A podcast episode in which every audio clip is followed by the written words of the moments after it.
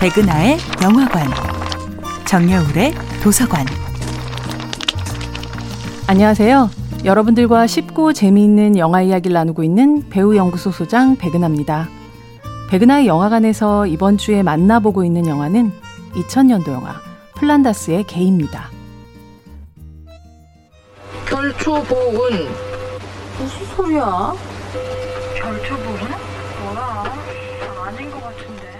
아파트 관리사무소에서 격리로 일하는 현남은 이모 문방구에서 아르바이트 중인 친구 장미와 전화통화로 십자말 풀이를 하며 무료한 오후를 뭉개는 중입니다.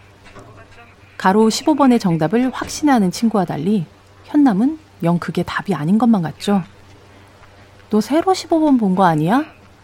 그때 강아지를 잃고 절망에 빠진 어린 소녀가 전단지 복사를 위해 등장하면서 영화 플란다스의 개의 십자말 풀이의 정답은 영원한 미결로 남겨졌습니다.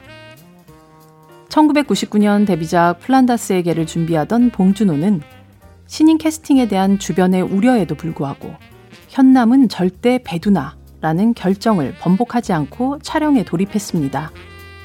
당시 반짝이는 신세대의 아이콘으로 급부상 중이었던 배두나는 쌩얼에 노란 후드티를 바짝 조여묶은 채 복도식 아파트를 질주하는 모험을 감행했죠.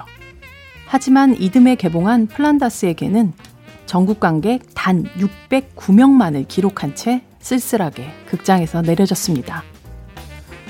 첫 주연작에서 자신의 남다름을 발견해준 감독에게, 첫 연출작에서 자신의 비범함을 알아봐준 배우에게 서로 갚아야 할 은혜는 그렇게 유보되었습니다. 그러나 6년 후 이들이 두 번째로 협업한 영화 괴물은 전국 관객 1301만 9740명을 기록하는 반전의 드라마를 만들어냈습니다.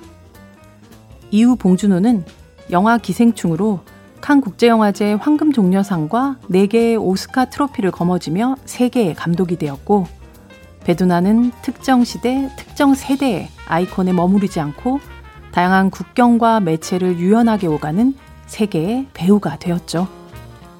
두 동료는 함께하지 않았던 시간 속에서도 각자 단단하게 묶어낸 필모그래피의 매듭을 통해 22년 전 서로의 안목과 판단이 틀리지 않았음을 증명해냈습니다. 그러고 보면 결초 보은도, 결초 보훈도 모두 정답이었던 셈입니다.